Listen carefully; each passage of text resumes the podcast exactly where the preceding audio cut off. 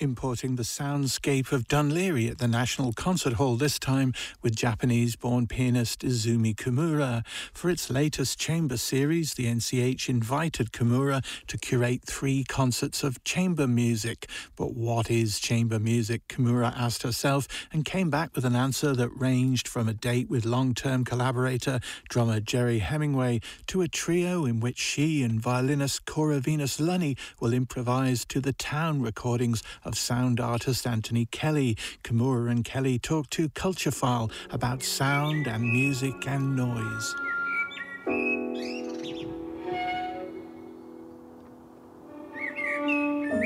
This started in 2019 for the first time that I was in residence. I was doing a residency in Laoghaire, and I want what I wanted to do that time was to explore the line between the environmental sound and the musical sound. I wanted to uh, listen to the sound that exists in everyday life. And it could be nature sound, which I really like, of course, sound of the sea or sound of, of the birds or the rain and people, the sound of traffic and people talking, all these sound, which is not actually composed or just a natural sound.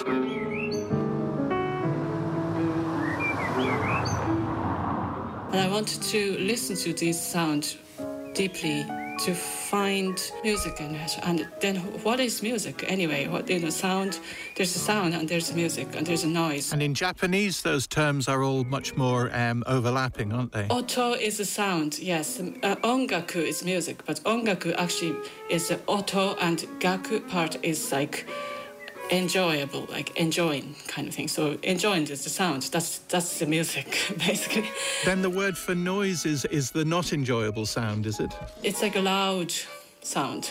Loud or busy, and not necessarily un, you know unpleasant. It doesn't actually have to unpleasant, unpleasant or, or any negative elements in it.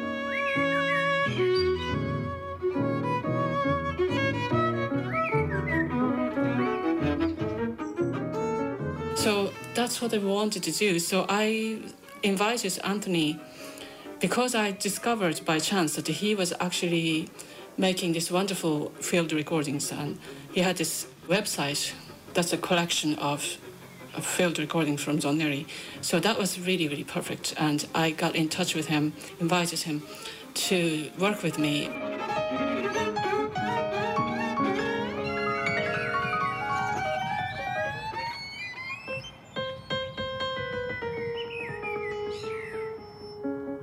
I grew up in Laoghaire as a child, and um, I was always very taken by how rich the sonic landscape is. Um, you've got a very long stretch of coastline and um, all of the sea area that comes with that.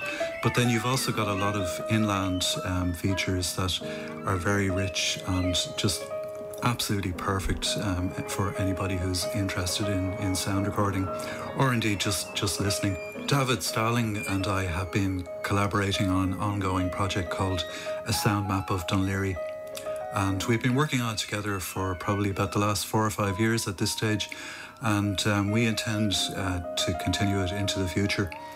What we've been doing with the project is we've been making and collecting sound recordings that reflect different aspects of the borough of Dún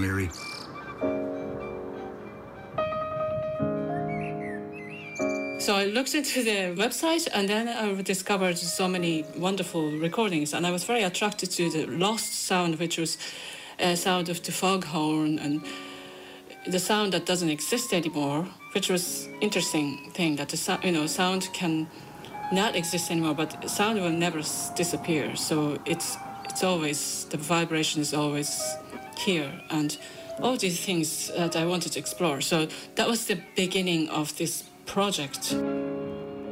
Over the years, I had noticed that while there are lots and lots of great um, visual documentations um, about Laoghaire, sound was maybe just a little bit overlooked. So that's kind of where the project came out of.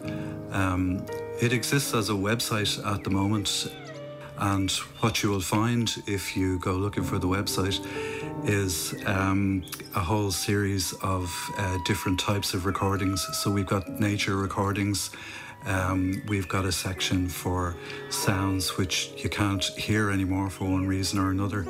Um, things like the foghorn, um, church bells, and we've asked people to donate any recordings that they that they might have that would reflect this.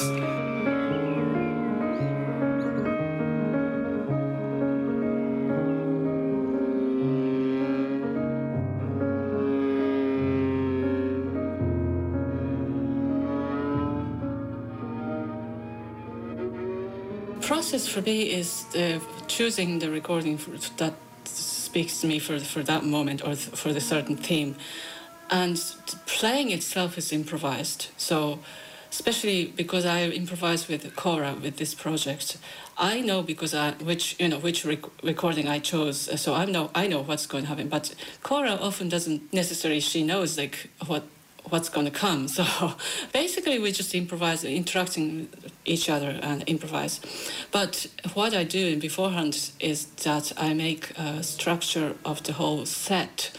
So I would I, I decide you know let's start with this recording you know there's no point in overthinking because we we don't know what's going to happen when we all perform live together i on my mixing desk, um, I bring the field recordings in and out, and um, in response to what Cora and Izumi might be playing at a particular moment, I'm always listening really carefully to them.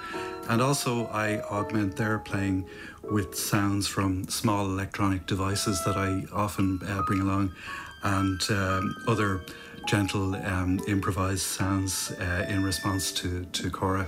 When I'm editing a field recording, um, I do a lot of listening um, beforehand, and um, I'm always looking to try and find a narrative to unlock. I think what this does is it, it brings a kind of an element of maybe storytelling to the track. If you say chamber music, somehow lots of people think about classical repertoire. That's why I feel so happy about calling this music as a new chamber music as you know, I come from very heavily like classical music world originally, and what I'm trying to do seems to be I try to break the wall